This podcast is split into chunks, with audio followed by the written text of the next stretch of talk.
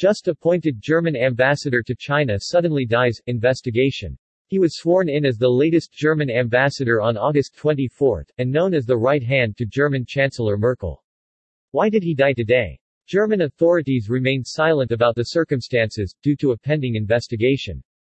Jan Hecker, the newly appointed German ambassador to China died Monday morning in Beijing. The circumstances of his death are kept as a secret so far, and are being investigated by the German Foreign Ministry. Ambassador Hecker was appointed on August 24, leaving his wife and three children behind when he died today age 54.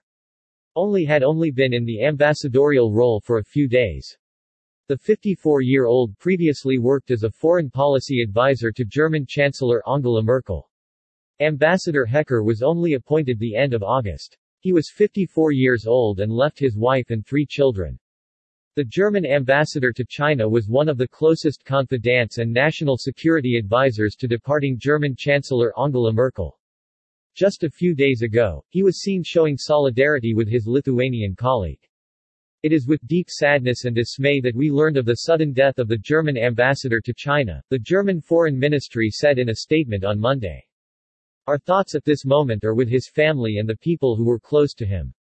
Germany's Foreign Office did not divulge the circumstances behind the diplomat's death. Mr. Hecker served as an attorney and a judge previously. He met with U.S. President Biden and Chancellor Merkel at the G7.